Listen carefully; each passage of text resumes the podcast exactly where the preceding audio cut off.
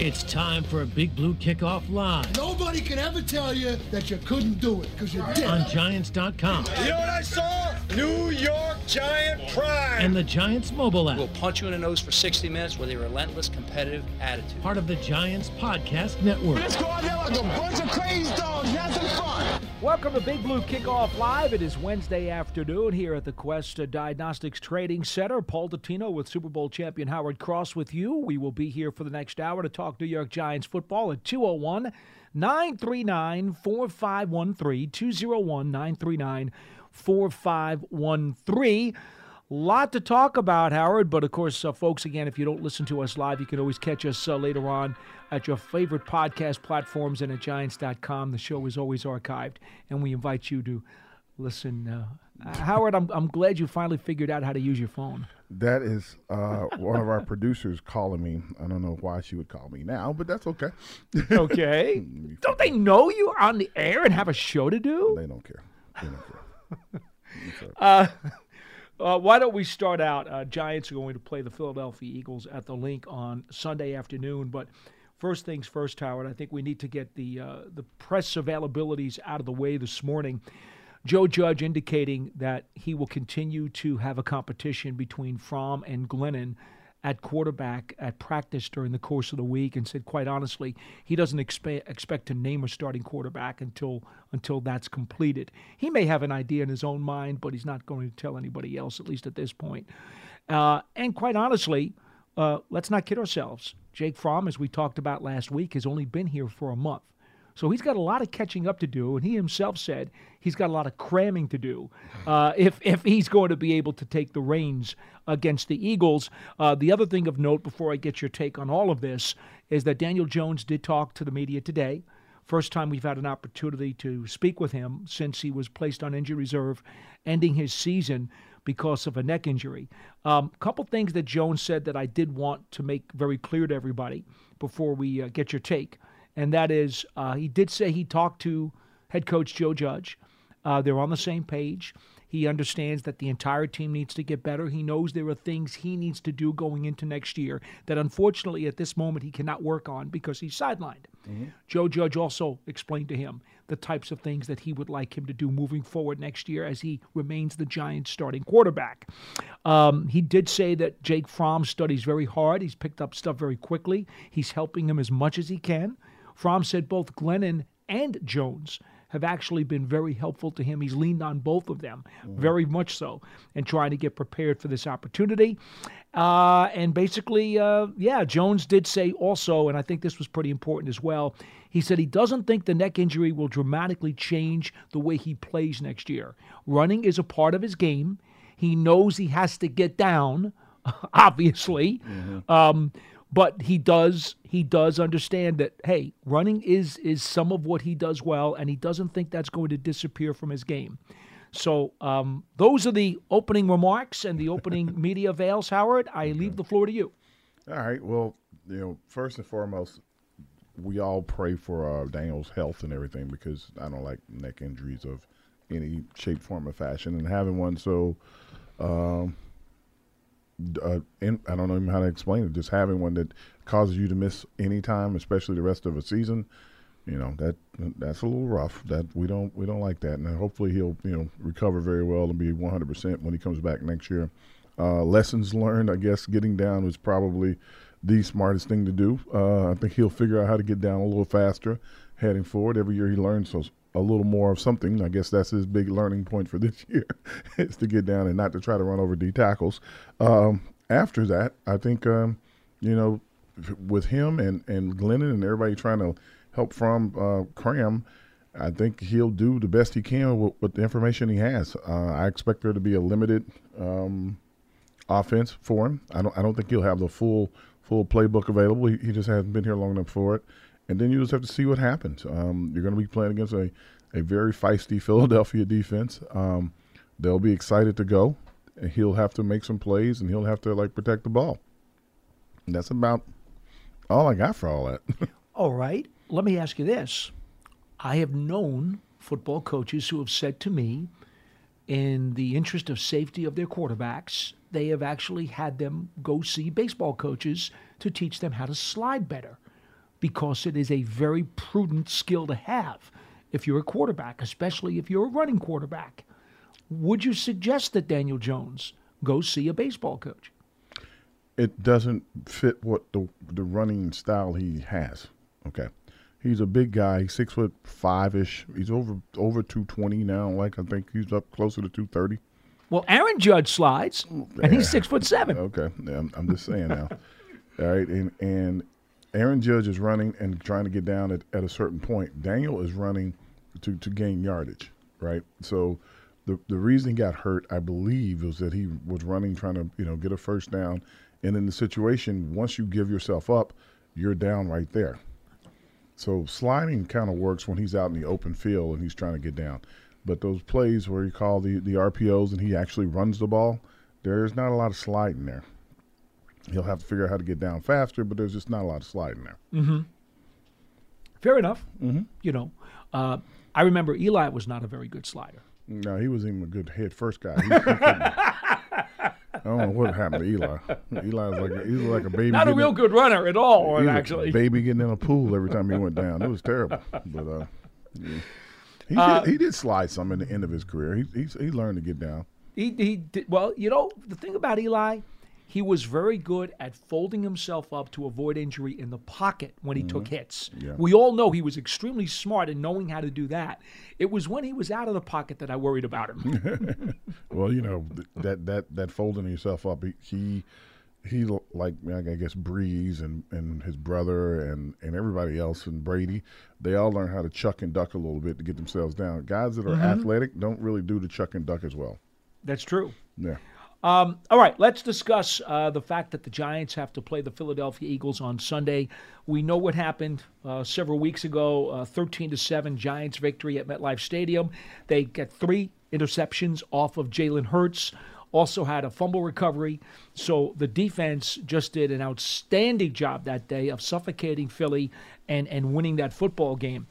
Last night, Philadelphia's offense looked a little more potent.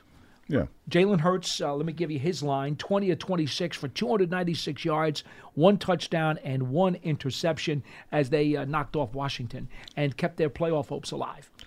I think last night is more of what Philadelphia has been looking for and trying to figure out out, out of Jalen Hurt. He- They ran him more. I think it's the best game I've ever seen him play. Yeah, but if you run him more, it causes a lot more problems for the defense. You know, you you have to account for him when he's a running quarterback, when he's a the extra guy with the ball. It's harder to play against a guy who who's mobile and is using his legs as a weapon and not just to escape. And what they did last night, they used his legs as a weapon, made him, you know, incorporated them into the run game. When they did that, you know, you had to pull guys up to come up to make sure that he's not free on the edge.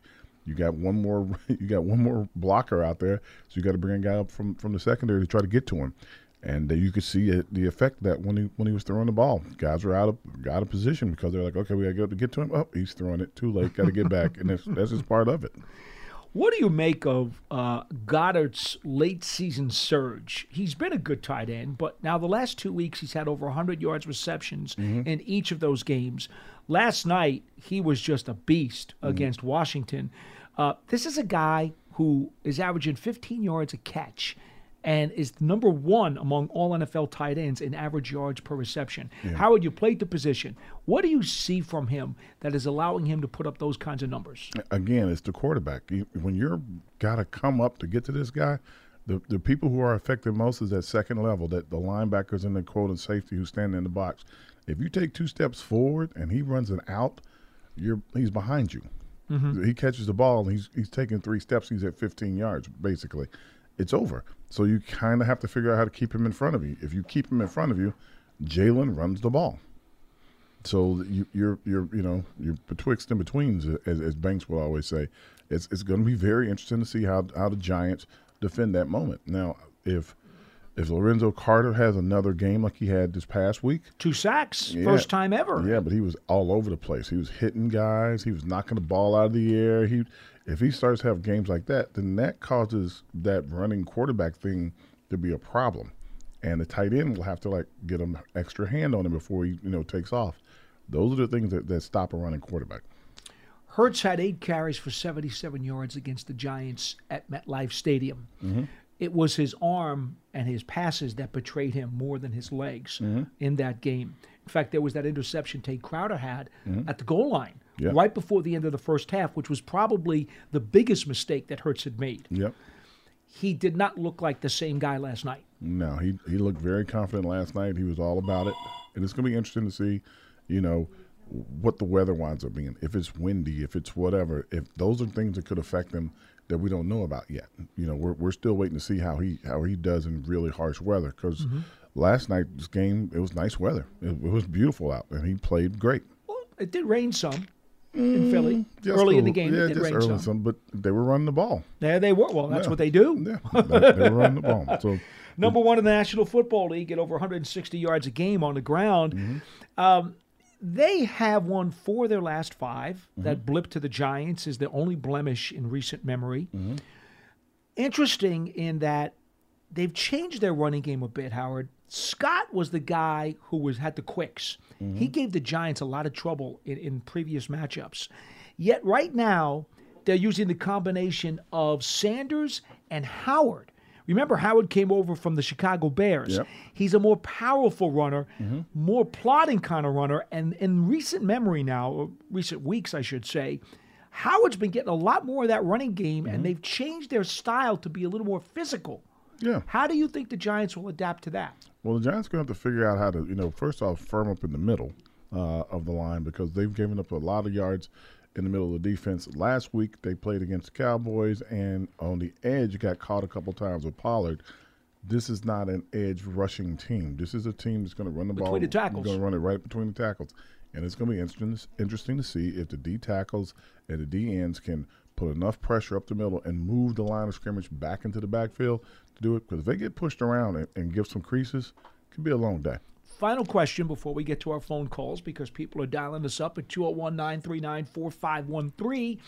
Jalen Smith, who just showed up to the Giants mm-hmm. before the Dallas game last week, mm-hmm. actually got in for over a dozen snaps, Yeah. made a handful of tackles, and provided a lot of energy.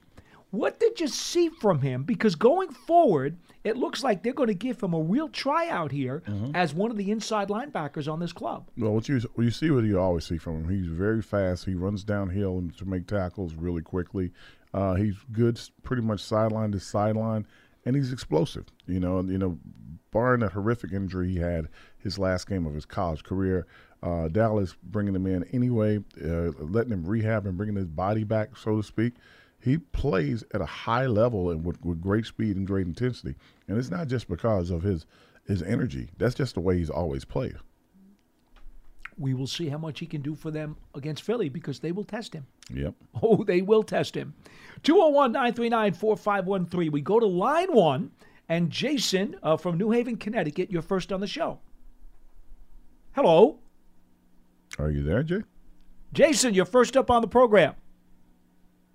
We can't- Jason is not there. How about line two? Thomas from Boston. You will be first on the program. Hello. Hi guys, uh, thanks for taking my call. Um, Thanks for calling. so I just want to ask a, a little bit about the um, the pass rush. I guess growing up, I kind of always took for granted that the Giants had a dominant guy that can get after the quarterback, and it was LT, Strahan. I mean, I think Tuck was a third rounder, and we haven't really had that like Batman, to borrow your term. Um, and this year, you know, I really haven't seen it emerge that much. So, like, our next dominant pass rusher, do you think it's going to come from the draft, from free agency, or is there somebody in house that you think has kind of flashed enough this year that can kind of benefit from maybe a little bit more time or, or another piece, like a Roche, Azeez, or, or Lorenzo Carter? Uh, go ahead, Paul. I know you wanted to answer that. Well, I'll tell you that Ojulari already has eight sacks this year, and I know they'd like him to be a bit more consistent, but he's had a really good rookie season, and I think the arrow's pointing up on him. Now, whether or not he's going to wind up being like a 15 sack guy, I can't say that right now because I don't know the answer. I do think that Lorenzo Carter had a lot of potential, had the Achilles last year, had to deal with a, a sprained ankle this year that lost him for a month or sidelined him for a month. And so he's never truly lived up to, I think, what his potential was. Um, the other player you mentioned is interesting to me, Quincy Roche. I, I I'm very very intrigued. I don't think he's going to be a double-digit sack guy in this league. I don't think so, but I do think he can be a solid rotational player. Okay. I mean, Howard, he's shown enough flashes to make me very intrigued. I think that if you look at that group of guys, if he's if he's asking where you're going to get the pass rush from uh, going forward, we won't say this year, but going forward, you, you hope that Lorenzo Carter becomes even a more dominant player. You hope that Ojulari starts to pick it up even more. You know, he had eight this year. He'll be stronger. He'll be, be better su- uh, suited for it. And then, like you got Roche and a couple other guys in there, but picking a guy up out of the draft, if there's a guy out there that, that's going to be in that in that slot, they will pick him up. Oh, they have to. Yeah, they're, they're going to have to get Yeah. reinforcements. They don't have enough in house to go into next year and say there's going to be enough pass rush here. They just No. don't. No, not at all. And I hate to say it because I like Oshane Ximines as, as a person very much, but the production has not been there. Well, he's in. He, he's really kind of. I don't know. Won't call it the doghouse, but he's really lost a lot of his reps. How about falling off the radar? yeah, that too. I mean, Roche, Roche took his snaps. Yeah. It's just that simple. Roche took his snaps. So I think, you know, really, it, it's going to have to come from the draft. And you know why? Howard and I both are, are aware uh, the Giants' salary cap is tight. Now, there are always things you can do to maneuver it. Mm-hmm. But when you do that and you rob Peter to pay Paul, there's going to be some dents you're going to have to take along the way. And pass rushers are extremely expensive in free agency. Yes, they are. So it's it's more than likely the Giants will have to get one in the draft. And develop. the Can I ones ask a follow up about scheme? Sure. Um, so just kind of like you know, given what you're talking about, it, since we run a three-four, I think we're currently running a three-four, and assuming we stay there, is, is this pass rusher? It's, it's the four. It's going to be a stand-up linebacker in this scheme. It's not going to be somebody that's actually hand down on, on the line, right? Or would it, or could it be? They they rotate the way they do it. Sometimes even even as an outside guy, uh, you can come from a two point stance, or sometimes they get down. You see, you see Ojulari do it a lot. He gets down a two point stance. and just- Roche's done it too. Yeah, so so they can do either way. It's not a set set uh, stance or anything like that. It's more about you know what they're feeling. If if they're standing, they're usually standing because there is a potential for them to have to cover somebody coming out of the backfield. And they don't want to like give themselves up. Well, I'm not sure if uh, the Oregon guy will end up following to us in our current draft position, but uh, Thibodeaux has shown some some incredible incredible games. and Where incredible days where this where year, who are so- you talking about? I think everybody is. Yeah, everybody everybody in the league's look, everybody in the league's looking at him. Yeah. I, I look. uh, It's so early yet to start picking uh, uh, picking apart the draft, but I would tell you, uh, it's highly likely he's going to go very high. yeah, he, he's probably he'll be one or two. And the kid from Michigan, they, they like him also. So it'll be they'll be probably one and two in the draft. If if not, then you have the kid from um, Notre Dame that's going to be there, the, the the safety. So it'll be a few guys in there. Uh, the kid from Alabama too, the left tackle. He's probably going to be number. He might be number There's one. There's always an Alabama kid up there. Hey man, roll tide, baby. roll tide. Jason, thanks for the call. Take care. Okay, we go to line three. Sean in Maryland. You're next on the program. Hello. Sean, good to talk to you. What's going on, fellas? hey, hey, how we doing? So, good. Uh, two things I want to talk about. I want to start start off with the uh, quarterback situation, then I go through the defensive scheme. Now, with the quarterbacks, I just want to say that I I am a Daniel Jones fan. I like the way he throws a deep ball, the way he runs, and he's improved on his uh, his turnovers. But with that being said, and I'm, and Howard, I'm kind of glad that you're uh, that you're on the show today because just just last week we were talking about neck injuries, and for Daniel Jones to have a, a structural neck damage, that's kind of showing me concern. So I'm looking at it like this: the Giants need to do what's best for the Giants, which means, let's say hypothetically, Daniel Jones says, "Well, you know what? There is life after football. Let me, you know, let me call it a wrap because I have I have a neck injury, which is very serious." Yeah, I think the Giants need to draft a quarterback and with one of their first top ten picks for But, two whoa, reasons. if Daniel Jones has an issue, and if Daniel Jones has another year, then that rookie can sit a year and learn the ropes and understand everything before they put him out uh, two years from now. Well, So I just want to know what you guys think about that. First off, I don't think there's a guy in the draft that's going to be uh, high enough um, to to draft that early. Um, I, I think the kid that has the most uh, attention is the kid out of Pittsburgh, Mm-hmm. right? And outside of that, and, and like he hasn't like they, they I think they have him listed like twelve or thirteen or something. Yeah, I don't think anyone believes he's a top 10 guy. Yeah, and so- by the way, I, I think you made an assumption here that there's structural damage. Nobody has ever said that. And in fact, everybody within the Giants organization, from the coach to Daniel, uh, they've talked about a strained neck and a sprained neck. And surgery has never been discussed. And usually, if you have structural damage, then surgery is an option because you have to start talking about how you need to fix things. That's not been talked about here. The talking here is that this will heal. They don't need to go in and do a procedure to fix it. There's a big difference. I think I think Howard can tell you right now. Anytime you talk about a surgery to fix something, that puts a whole new coat of paint on it. Yeah, it does. Definitely does. Howard's had a few surgeries. Uh, I don't like. Again, I'm not a doctor, and I don't. I don't know exactly what's wrong with Daniel or anything. I just said that you know my, my view of it is if you got a neck injury, you got a neck injury. That that's about all I got for for him, and hopefully, I'm just hoping that he's going to be okay with it. What else do you have for us? Yeah, definitely. Yeah, I, I hope it works out for him. Um, second thing is the defensive scheme. Now I understand Patrick Graham is getting a lot of kudos for the defense, but I, I'm sorry, I'm just I'm just not buying it. Um, I'm not a big fan of the bend but don't break theory. I think that that concept will work for a couple of mediocre teams, but I just don't think that we're going to succeed deep into the playoff or possibly or possibly a Super Bowl run years from now if we keep that uh, mentality for for many reasons. For one, we're literally letting teams walk up the field into scoring range. I understand, okay, we're trying to clamp down in the red zone and prevent the touchdown, but at the same time, you're basically allowing the teams to get uh, a field goal or at least score on every drive. Sean, I'm not going to try We- to be funny here. I, I, I'm not mocking you in any way, but the Giants need to become a good playoff contender before they become a championship contender. You gotta you gotta walk before you can run. And so to get to that level of being a playoff team, the bend but don't break is probably going to help keep you in more games and help you win more games against the mediocrity of the NFL than you realize. I, I think I think the whole bend but don't break is not really a philosophy.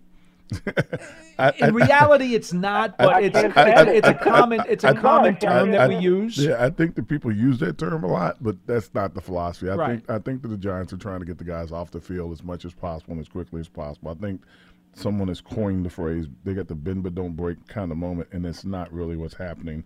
It's more of hey, look, they're trying to get a guy off. They miss a stop. Someone, you know, gets a pass interference or a illegal touching or whatever, and then all of a sudden you're moving down the field. It is not because they're trying to to go down the field and go bend but don't break. That's that's not a that's not a philosophy that any team employs. Sean, Believe me. if, if I could be clear here, and Howard will uh, relate to this because he's a Parcells guy too.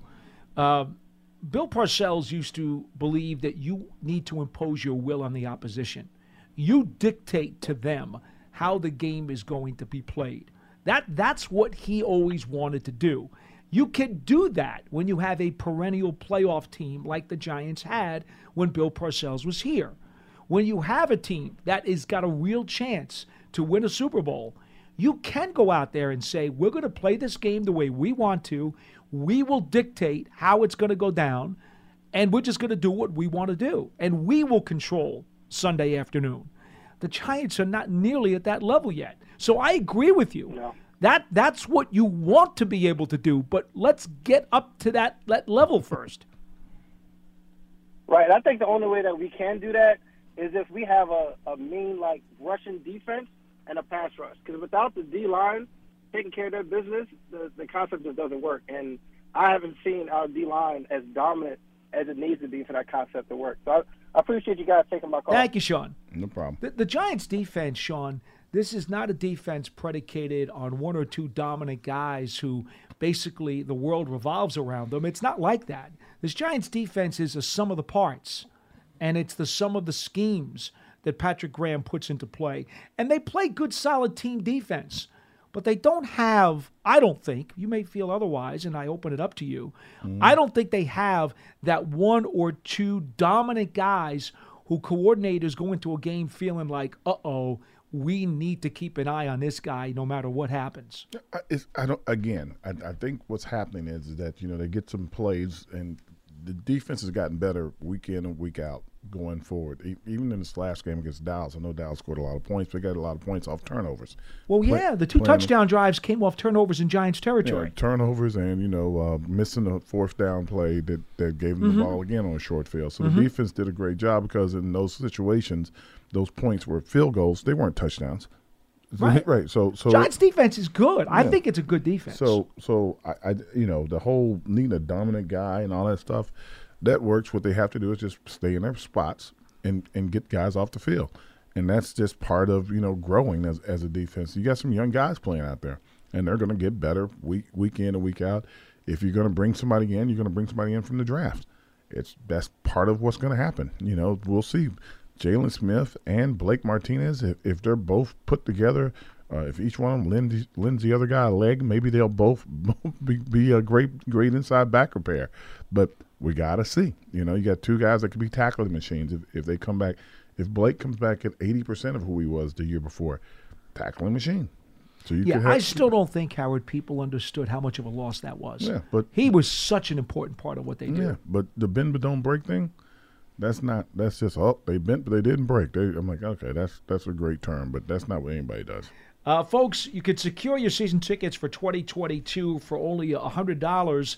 Limited seats are available. Uh, speak with a Giants ticket rep now and become a season ticket member by calling 888 NYG 1925. You can also uh, go get uh, one of the Giants suites at MetLife Stadium. Great way to entertain your family and friends while you watch a Giants game at MetLife. You can call the Giants ticket reps at 888 NYG 1925. And folks, remember, this COVID, oh my goodness, the COVID and its variants are spreading quickly in all areas of New York State. People who are not fully vaccinated are at greater risk from COVID 19. Protect yourself, get vaccinated. Visit ny.gov slash get vaccinated or talk to your healthcare provider. As I read that PSA, Howard, I can't help but tell the people outside, and I know outside people don't necessarily care about the business of what the league is doing internally, but the protocols have been ratcheted down once again, or should I say, tightened down is probably a better It's term. usually ratcheted up. You mean? Ratcheted up, yeah, ra- ratcheted up and tightened down. Both both of those are true. Uh, we've already seen the impact of it this week. We will see even more when they start closing even more loopholes on Monday, and they start limiting more people and uh, less people and less people in the building and everything else. The league is taking a very proactive approach right now, trying to get the rest of the season to be played and the playoffs. They are they are taking mega mega action. And look, there's one thing I got to say: Roger Goodell and his people over at Park Avenue, uh, they know what their priority is. Get the season played safely, and let's see what we can do to make that happen. Look, we may not like it all the time, but it's something that they got to do. I think that you know. And it is a distraction. I'm not going to tell you it's not because it is. Yeah, but we got to do. We got to do listen- with it. Listen, this whole, I'm not a doctor or anything like that, but this whole thing, the league can do everything they want. They can do it. They can lock it down, ratchet it up, ratchet it down, however they want to do it. Man, these guys are gonna have to like go home. Uh, the kids are gonna have to be out of school for for a few days, and that's what they're hoping for. You got to be careful during the holidays. You can almost not even have a holiday party.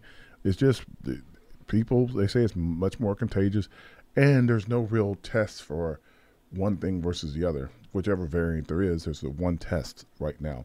Uh, they're able to do it once they get it into a lab or something, but the early tests are like, hey, you can get the Omicron or Ramacon or whatever it's called, and you can get that right away. And once you have it, they oh the symptoms are lighter. Oh, this is easier, but that they don't know that that's what you have until it's too late. And then even if you do have it, you can infect the whole team. So it's it's a little rough right now, and this this is beyond us- us. It's this is all science. They they could have. There's nothing they can do that can can convince it. I'm I'm even curious how long they're going to let you know all these teams have uh, fans in the stands. Because if it's like spreading like that, it's like kind of interesting that that they've not said anything. So it's going to be these next few weeks are going to be very interesting. All right, Jason from New Haven is trying to call us back on line one. Uh, Jason, we'll give you a second chance. Hello, you're welcome uh, on BBKL.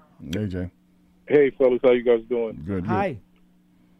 Uh, thanks for taking my call. I haven't Yes, sir. called in a while just because, uh, you know, just life going on, and the Giants haven't really been good, so I had to waste my time calling in. but uh, I do have three. I have three points, and uh, Maybe you guys will agree, maybe disagree, and I'll try to make it quick. So here's the thing. Um, I'm not really surprised anymore. This year's been a mess. Um, I'd like to be upset about the loss on Saturday, but I'm really not. I actually didn't even watch the game. Um, but I, I, I, I've looked at it like this. I've, I'm past thinking that this team is capable of doing anything positive at the moment. And let me explain um, a little bit. Um, the real the real issue has been how bad this team has been since our last Super Bowl, which was literally 10 years ago. We've had eight losing seasons and lost 10 or more in seven of them, which to me is is I mean, we're looking at Detroit Lions, old school Cleveland Browns territory, in my opinion. Um, I know people are going to say, well, we won championships, and that is true. But for iconic franchise to be as bad as we've been the last 10 years, to me, is very unacceptable. And that, to me, starts at the top. Um, I'm not going to say any names. I'm not in the building. But just from looking outside in, uh, that starts from the top. Um, you know, I don't know how you guys feel about that. Um, two GMs and four head coaches um, in the last few years. Um, hasn't been good either. There's been a lot of upheaval, a lot of um, changes. Um, the one winning season we did have in 2016, where we went 11 and five, I believe. I think we went that year. We got humiliated by Green Bay. Now I know, um, you know, I know we had some injuries that game. I think Rodgers-Cromartie got hurt that game, but we weren't we weren't even competitive in that Green Bay game.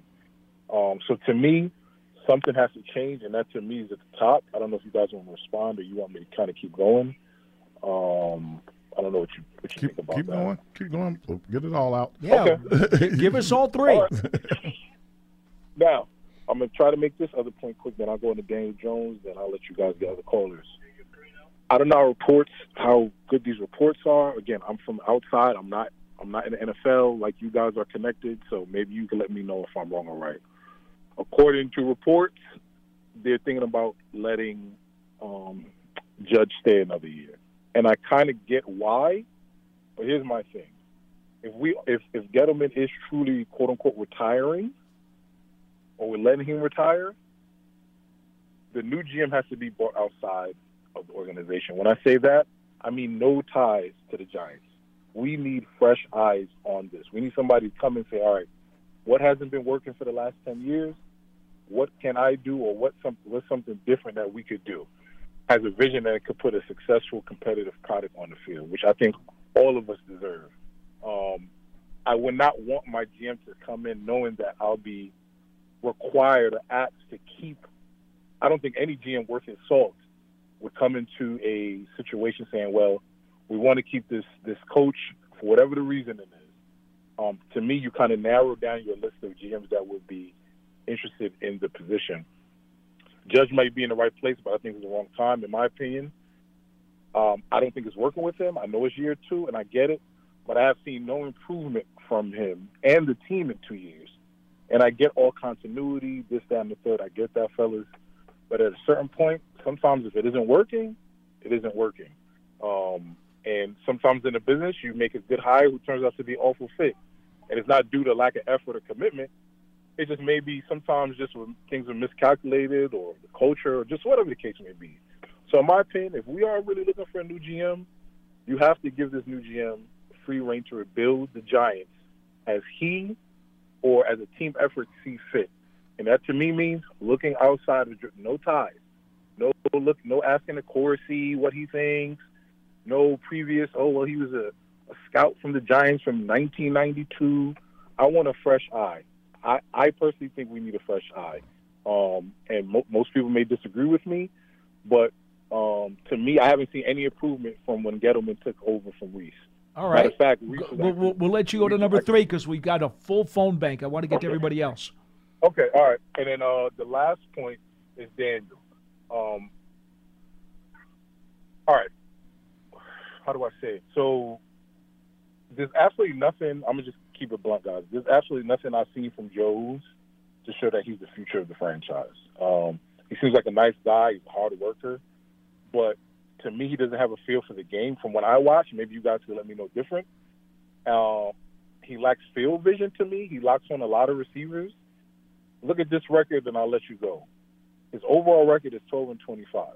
One loss records for quarterbacks mean nothing, so please don't come at me with that. You got to come up with something Okay, a whole I'm- lot better. Okay. Okay. How about this? He has more career turnovers than touchdown passes. In the last two seasons, he has thrown for 11 and 10 touchdowns, respectively, for a total of 21 touchdown passes in two seasons. To me, he hasn't proven to be the future. I personally don't think the Giants are going to pick up his fifth year option. I would give him next year, maybe, but I'm definitely, if I'm whoever the GM is, I'm definitely going to bring in some competition. To just say Jones is going to be the direct starter next year would be a disservice to the team. Nothing against Jones, nothing personal, but we have we have to we have to get off this. Well, Jones doesn't have this, he doesn't have that. There's a lot of quarterbacks in the league that don't have a lot of things, and sometimes you still have to make it work. You know why? For much was given, much is expected. You were the sixth overall pick. Not that he picked himself, but you were the sixth overall pick, which is pretty high. So hopefully next year, whoever the new GM is, hopefully outside of the Giants' world or realm, we could bring in a um a, a bridge quarterback or somebody that compete with him.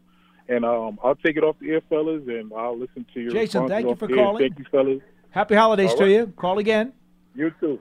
Thank you. Um, Howard, but before I, I give you a chance here to, to chime in on whatever it is you'd like to say, the one stat that he conveniently left out, to be fair, because we have to be fair if we're going to make any proclamations, is that the full complement of offensive skill positions, the starters, have played together for six snaps the entire season.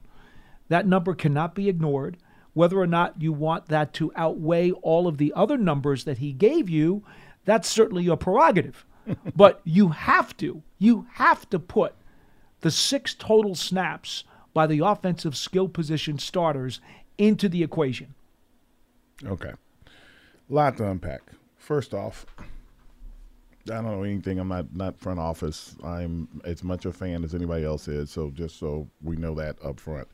As far as like picking people and GMs and all that stuff, that'll be something that that that John and and Steve uh, will will both take the times. Uh, Mr. Mara and Mr. Tisch will both take times and, and evaluate as they go. They won't consult us either. Nah, they're not calling me.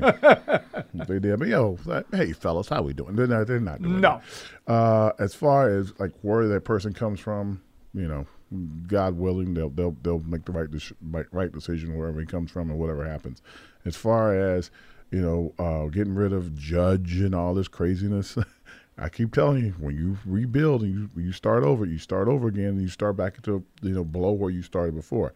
I think the first year we had we had the COVID year and a, and, a, and a, basically a rookie quarterback. The next year we have this year where we have Still a COVID year. still a COVID year, but we have more injuries than than known. Not excuses, just that's who we are. We're just a beat up team, and we're you know running guys out there, you know, trying to figure it out. Just isn't working. Fired the fired the uh, offensive coordinator. All kinds of things have, have gone on. So so that that's a problem. Lastly, as far as Daniel goes, I think Daniel's been pretty good with what he's had to work with. And I and I ain't you know giving him any credit or anything like that. And I don't think he's the a world beater by any means. And and I know that there's like well other guys, and it's not true. And and I want to make sure everybody knows that there are no other guys who could play with no with, without players. I think the only guy I've seen so far to do it was uh, Aaron Rodgers, and he did it one game. But most of the games, i you have your complement of players and, and your offensive lines intact. Guys who don't have offensive lines, they get sacked a lot, they get beat up a lot, they get injured a lot, and they just have tough seasons. I mean, even the guys like uh, down in, in Baltimore, great, athletic, fast, no protection. People start to catch you.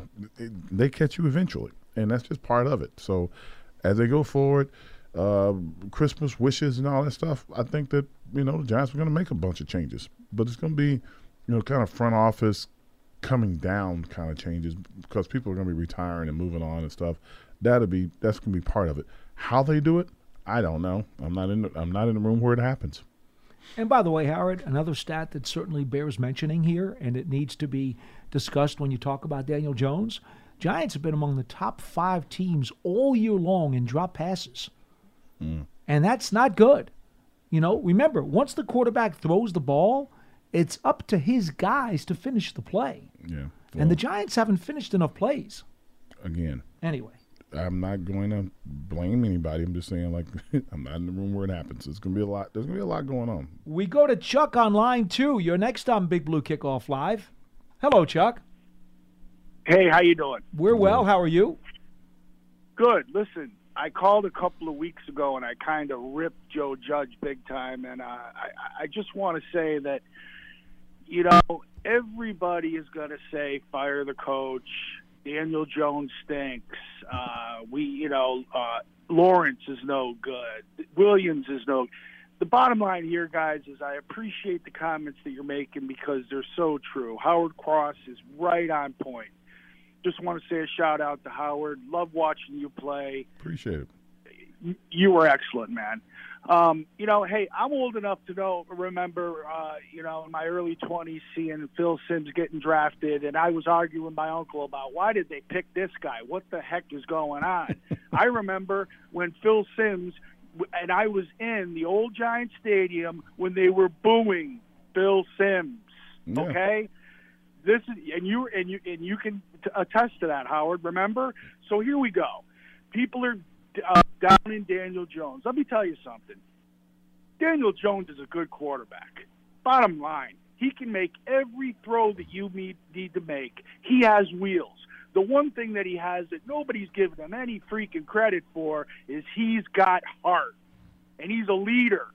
I love it. The bottom line here is this just another quick co- uh, comment, and I'm going to give you a couple of questions because I know you got a lot of callers. I don't want to be a hog on the phone. Look at our offensive line. Yeah, granted, you know, uh, in uh, left tackle playing better, getting on his own, young player. Hernandez never materialized as a player that he should be. Our starting center went down. What do you expect? He has no time, half the time, to throw the ball and get through probably a second read. Okay? Receivers all go down, get hurt. What do Giants fans expect? It's the, you know, what do you expect? Saquon Barkley goes down. Thank God for Booker coming in and running as well as he has. And on the defensive side of the ball, listen, guys, when I saw when Blake went down, I was like, that's it. You know, the, the he's running the offense, not to mention our strong safety going down. These guys, Adoree' Jackson and uh, the other uh, corner, they're trying their Bradberry. best. You know, you you can't cover a quality. A I'm going to give you a quality receiver in the NFL for more than a couple of seconds, man on. You can't. And if you can't get there to the quarterback and get pressure, most teams are going to eat you up. Do you agree? That's right. Sure. The, look, the All right, Giants have so held six so- of their last eight opponents under 21 points. What more do you want right? from them? I think. you hey, know? hey, hey, listen. I'm, I, I'm, I'm, I'm going to tell you right now. I coached Patrick Graham in high school. He's a good coach. I know when he went to Yale, he was a good player. The guy knows what he's doing. I'm not going to bash any any of the coaches. Players play, coaches coach. Bottom line is is that they they just haven't had the talent on the outside. Lorenzo, the the rookies coming of age. Hey, maybe he might be another uh, Jessie Armstead. Played freaking perennial uh, special teams his whole career. Started playing freaking linebacker, and the rest was history. Who knows? But the bottom line is, is that some of the picks that they've made, for whatever the reason, they haven't materialized. But when you have your middle linebacker go down, the tackling machine that he is, and your strong safety, you're going to be hurting. That's all I got to say about that. I got two, two quick questions. The first question is, why is there a debate? And this is, goes back to Joe Judge. I mean, you know, God bless him. I think he's done a, a, a good enough job with what he's had, but I think this is a, a, a big mistake that he's making. Why would you sit in practice? I know Jake Fromm has only been there for a very short amount of time, and I get it. Don't get me wrong. But let's be honest, guys. This is no knock on Mike Glennon, but Mike Glennon is not even a quality backup in the NFL. He's not. He missed so many throws that he did have the time to make them. He was under duress. I'm going to give you that, but he is he he's not, and we have to be fair about that. Making that making that. Uh, uh, Well, Chuck, before you go any further there, I do believe that Glennon's been erratic uh, in his short time as the starter. And to me, the bigger issue about replacing him with Fromm was getting Fromm ready. I mean, if if if Fromm isn't ready, what good is it to put him in? He, you know, and, and that's Well- what they're trying to do this week. He said last week he knew about sixty percent of the playbook. He's been cramming. They're going to they're giving him first team reps this week, and if they think it's fair enough to him to give him a shot so that he can function, I'm sure he'll play. Yeah, well, you know, um, I, I appreciate your answer, and I know you're being kind of politically correct, but the Well, reality it's a, it's is a that Joe fact. If the kid's not ready to play, you can't put him out there. You would you would Well, not want to do anything in your occupation if you were not ready to do it, would you? R- Absolutely not. But here's the thing. Okay, here's the thing. Even if this guy is 80% or 70% knows 70% of the playbook, he is going to be better than Mike Glennon. Well, maybe hold, that. hold, hold on, hold, hold, hold on, both guys. Hold on. I'll, I'll help you out with it. So you know why they don't let guys like that. Help, help me, Howard. This, this help is, me. This, I need this, it. this is very simple, and you know that you said you were a coach. You don't put somebody in the game that could get hurt.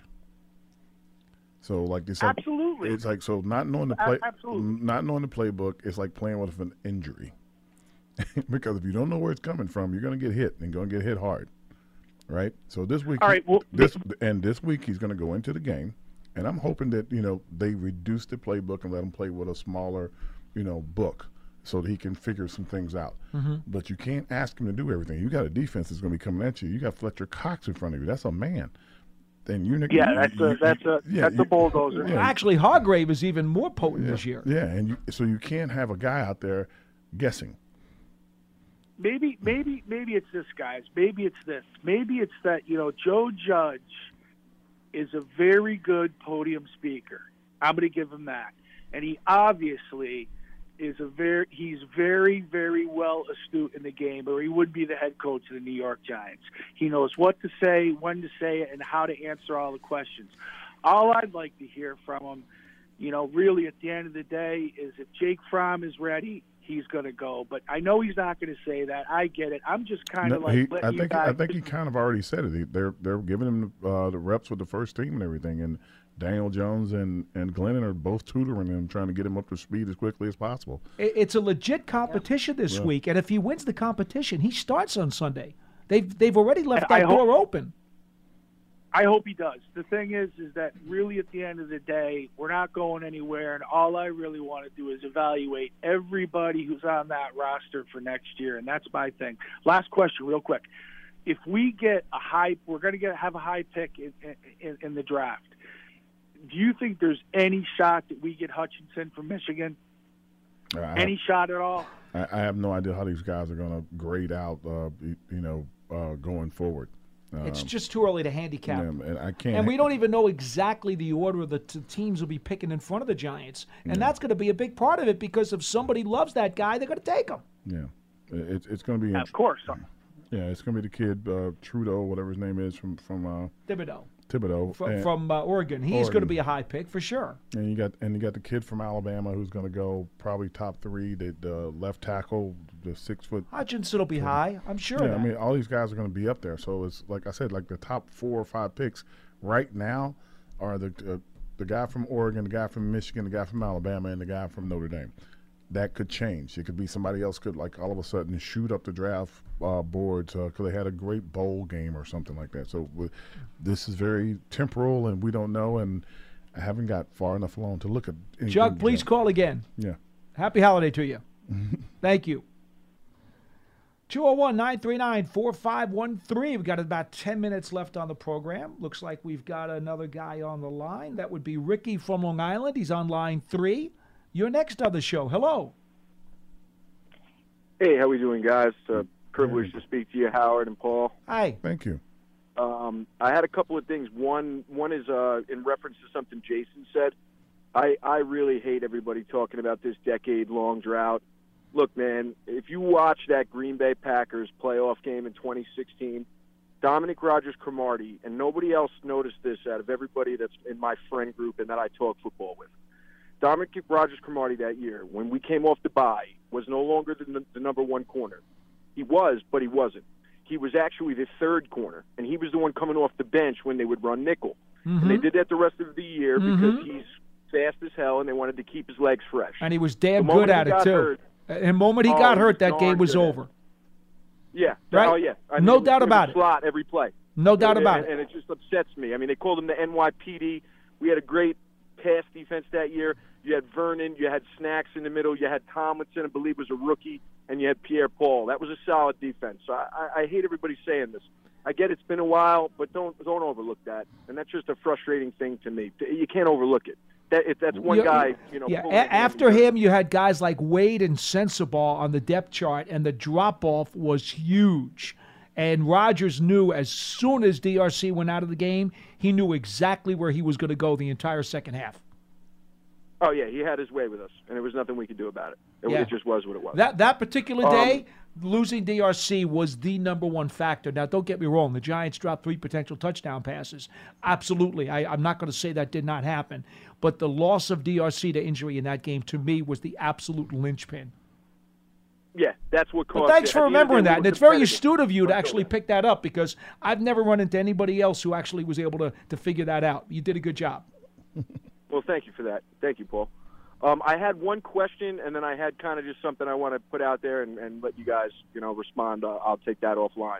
Um, is is it possible as a fan, are we able to view the the all 22 film like from games, or is that something that's only like internal records? It's on Game Pass. If you go to NFL.com and you subscribe to the Game Pass part of the uh, the site or the app, you do get to watch the All 22. It's available. Okay, It's a subscription, Okay. password protected part of the site. Okay, that's awesome. Yeah, so that'll I'll I'm going to run through some stuff before the next time I call by the end of the year, um, to kind of go on what I'm going to talk about. So my my main reason for calling is, uh, you know, everybody. I want to see this guy. I want to see that guy. Let's see what everybody could do. You know, if you go back to to 07 and even 11, you know, you had Diehl you drafted, ended up being a star, late round pick, right? Uh, You'd have to you'd have to correct my memory. I don't know. Did we draft Seubert or did we bring him in? Undrafted rookie free agent. But but he was brought in by the Giants and he Yeah, was a Giant as a free right? agent. Lifetime Giant. And then you and then you drafted Snee. So that's three off. And now David Diehl, besides center, was basically a, a jack of all trades. Anywhere we ever needed him, Mhm. where he played. Then you went out, you bring in O'Hara, you bring in McKenzie. Beautiful picks. That's one of the greatest offensive lines I've ever seen assembled. And they played together for like a 100 games or some Mhm. crazy straight stat line, right? Like they how many seasons in a row. Um, and and you know people got to realize that you know this year everybody's yelling about the offensive line and whatever. You need building blocks. So right now we don't really know what we have in our building blocks because two of our starters got hurt. You have a guy in Parrott who's still on a rookie deal. Andrew Thomas looking like he might be the guy for a while. We'll see. Um, but he's definitely improving. Looks like a strong building block. Um, and then you got some other guys you're looking at depth. Some guys are going to be free agents. Whatever. You got a couple guys that are leaving. Maybe you know Carter, uh, Evan Engram, um, Peppers. You know, but you have some good blocks in those areas as well. Some of these lower end depth chart guys at D back are looking like maybe they could play. Um, you never know what you got um, there. You know, McKinney's looking like a star in the making. Um, I love him. I love I love that he came into his own somewhat uh, this year. Um, Martinez killed us. Um, it was what it was. You guys said that preseason, the, like the most important player on the defense, you couldn't afford to lose, and there it is. Unfortunately, um, you know you got some young players, but people got to realize you need the blocks first. They went out, they spent some money, they spent some money where they kind of needed it, but at the end of the day, you know you, you you can't just go out and blow. Even if you threw the money at the offensive line, I mean, you, you gotta you gotta build from within. I mean, you got five picks in the first three rounds this year. I think you guys were talking about this yesterday. That's I want to say, you know, you need, you need a couple of guys, three would, to be like started from day one. And I agree with what you said. I think it was you, Paul.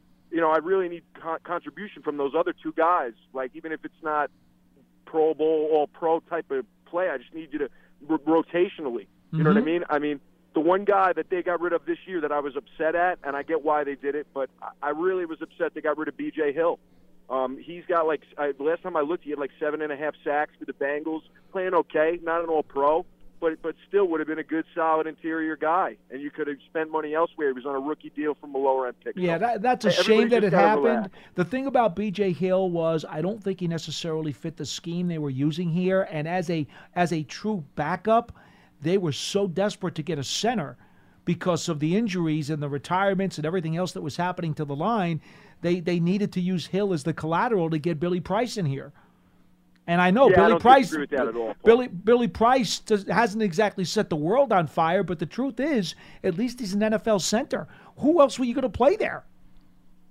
Yeah, no, I, I wasn't mad at it in that way.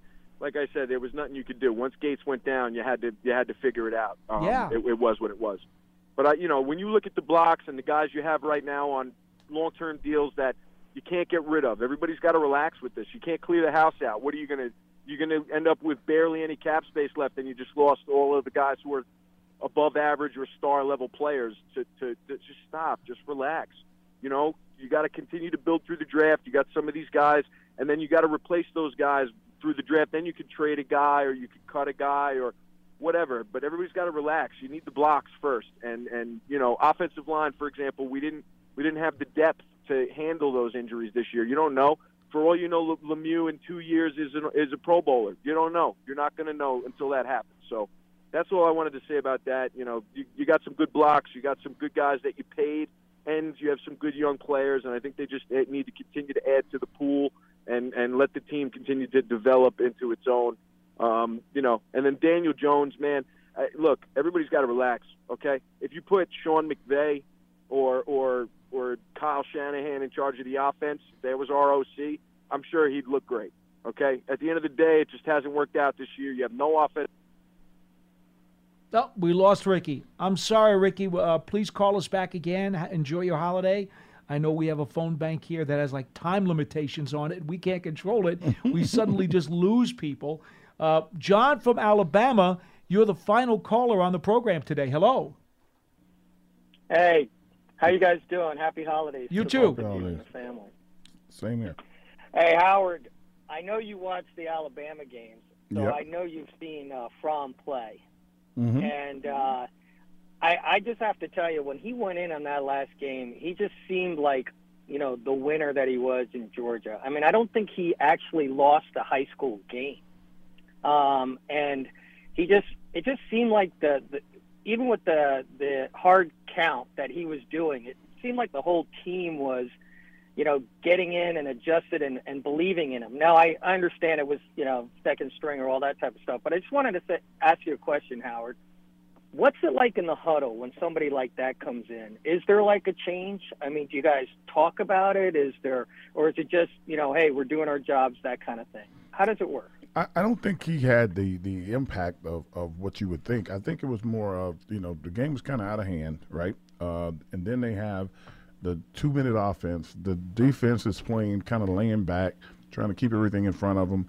He has more room. They're not blitzing. They're not sending like guys at him from all angles. And he has time. You only have like seven or eight plays that you run in two minute offense, and two of those plays are one's a screen and one's a draw. No one's going in motion. You're just sitting and you're just like, okay, and you know the plays because that's it's an easy sequence to run. Uh, and, and and you see it every game, and every team plays two minute, and they pretty much run almost the same identical plays, but it's two minute offense. Depending on how how how close the game is, if the game's like down to the wire and you need to score, then you see defenses kind of press up a little bit, make make it a little harder in two minute. If the t- if the game is uh, beyond two scores, they back up and keep the players in front of them. Hey, don't let them get beat over the top. No quick scores. Let's move the ball. The difference will be this week if he you know wins the starting job and gets in. They're not going to be backed up. They're going to be pressing right on top of the, the receivers, bumping them, trying to keep them from getting off the ball.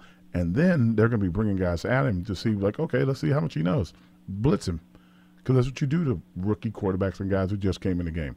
So seeing him in the game this week, coming in uh, against a quote unquote prevent defense, trying to keep guys in front of him, is not going to be the same thing you're going to see when he plays against Philadelphia. Now, now, Howard, do they look?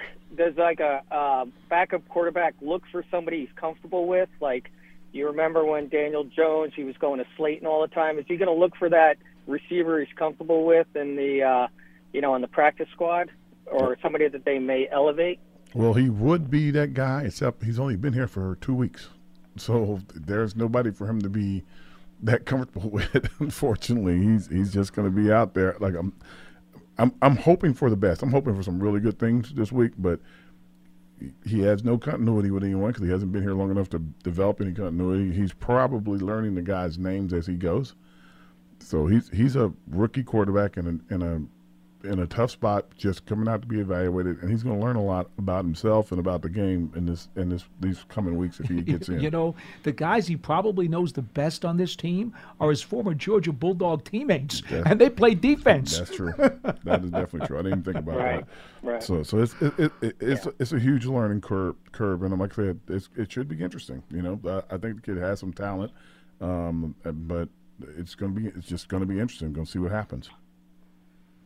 Yeah, and I'll, just leave it with this. I know we're getting back to the end here, so I the big thing worry with me is the is the um, is the Philadelphia uh, offense. I mean, they ran pretty well on us last game, and Yeah. in fact, there were a couple of drops that they had with the receivers. So I think we're up against it on the defense here on this thing, uh, just as much as we are with the new quarterback coming in. If there's going to be a change, so Yeah, well, I'll leave you with that. Uh, Go ahead. Yeah, the, he, he's it's it's going to be. Thank you for the phone call. Thank you for the phone call. It's going to be a. It's going to be something because the Eagles have a lot to play for, you know, and They when- sure do. And when you have a lot to play for, you, you have a different mentality. At, not that the Giants don't have a lot to play for, but because they're out of the playoffs, but they're right in the hunt for the playoffs. They're they're, they're you know breathing down the necks of everybody who's in that wild card spot. So yeah, they're going to be out out trying to make sure they secure some um, spots in January, get a couple extra paychecks. Howard, it's been fun. Merry Christmas to you. Hey man, too bad we won't be doing this again. We're gonna be out of here, right? Oh, I know. See that? You should tell people that. Pro- protocols are in place again, folks. As I said, they have ratcheted them up, and therefore we're not going to be in studio doing BBKL for the rest of the season. At least that's the way we understand it. So that means Howard, you're not going to be uh, you're not going to be coming back for the final couple of shows of the season. I am unfortunately. I will miss you. be. Oh, you'll be missed. All right, Paulie. Thanks for listening to today's episode of Big Blue Kickoff Live. It's part of the Giants platforms everywhere and giants.com slash podcasts. Don't forget you can always call us up weekdays from 1230 to 1.30 p.m. Eastern Time. We're here live on Big Blue Kickoff Live. For Howard Cross, I'm Paul Dottino. So long, everybody.